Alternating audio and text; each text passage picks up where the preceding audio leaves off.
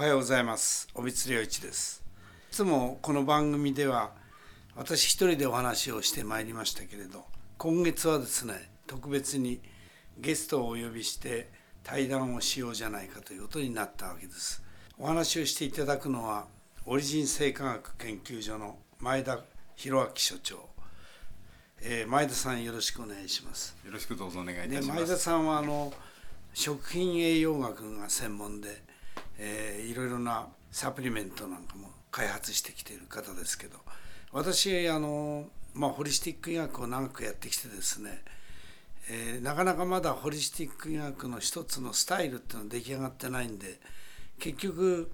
まあ、体に働きかける治療法心に働きかける治療法命に働きかける治療法を組み合わせというか統合ですね。その中でですね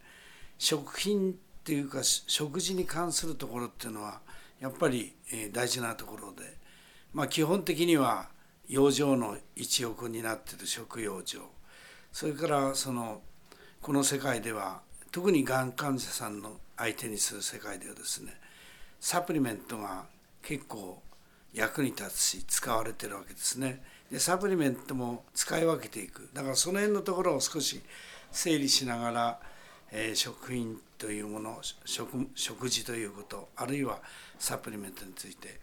えー、前田さんにいろいろお伺いしたいと思いますので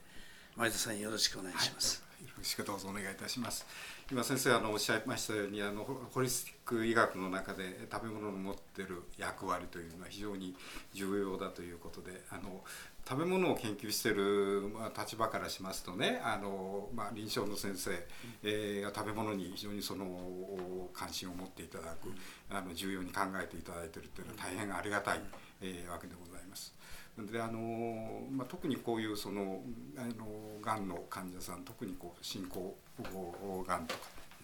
あの、まあ、栄養的なこう負荷を背負ってるような状態っていうのはあの通常のあの栄養学からすると高齢者ですよね、あの老年の方々えー、非常に栄養状態っていうのはよく似ております。私はまあ特にこの老年栄養学みたいなところをですね元気な年寄りを作ると、えー、そういうことがあの、まあ、医療費の削減になっていくだろうし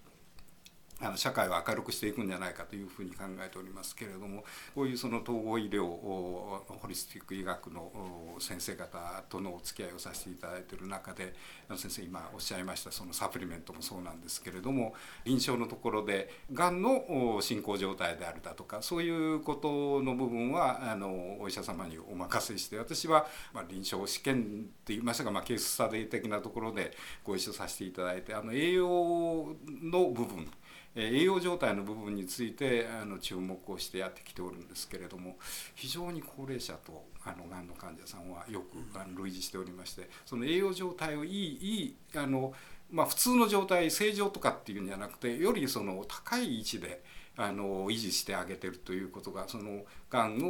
を抱えていながら元気でいられるというようなことを観察しておりまして食べ物の持ってる役割というのは非常に重要だなというふうに思っております。そうですね、はい、あの特に前田さんのところでその米をの重要性っていうかね、えええ、位も説いておられるけど私もあの大体日本はみずほの国ですから、はい、米が中心でなきゃいけない、ええやたらと糖質制限とか言ってですね米を減らしたりする必要は全くないと思うし私自身はあの、えー、毎日晩酌の後、はい、ご飯を必ず食べますね。これが一膳でいいんですけどしっかり食べないとなんか晩酌が終わったような気がしないんでそういう意味でも私はあの患者さんにもですね何もその玄米菜食にとらわれないでやっぱり喜びのある食事で米を中心に食事をするようにあの特に、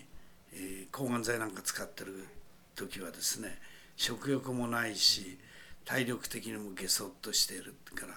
そこであの妙にこの、えー、何かにとら、えー、われた食事をするんじゃなくて楽しくですねあの和食の粋を追求してもらえばいいと思ってるんですけどね。お米はですね、まあ、日本人にとってはやはり魂と言いましょうかね、あのお米を食べてれば大丈夫というような昔からあの、えー、米の飯、えー、上等米の飯って言いますけれども、お米さえ食べてるから大丈夫だっていう、それまさにそういうことじゃないのかなと私思うんですね。でお米ってやっぱりあのでんぷん源だとかそういうんじゃなくてやっぱりお米そのものが日本人にとってはあの非常に重要な食べ物で。えー、あの基本的に日本人のというものをこう形成してるもんじゃないのかなと思うんですね。でそれもやっぱり米粒を食べないとダメだと思うんですよね。粉にひいてそれをあの小麦の代わりにですね今それをひいてパンにしようなんていうことを言われてることがあると思うそれは絶対に間違ってると思うんですね。あのお米は小麦の代用品になるようなそんな低俗な食べ物ではないわけであって。